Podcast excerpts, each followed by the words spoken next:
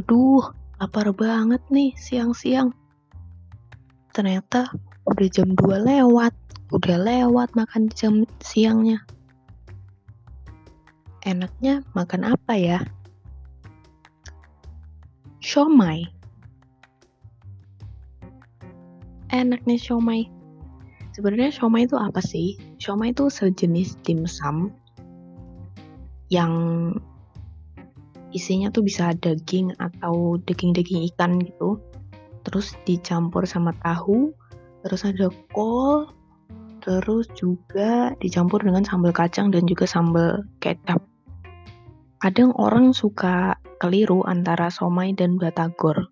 Kalau batagor itu digoreng kalau somai itu dikukus.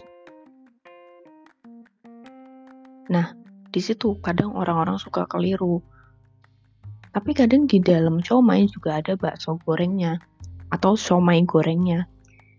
Ya terserah lah mau disebut kayak gimana. Yang jelas siomay dan batagor cocok untuk makan siang yang telat alias late lunch.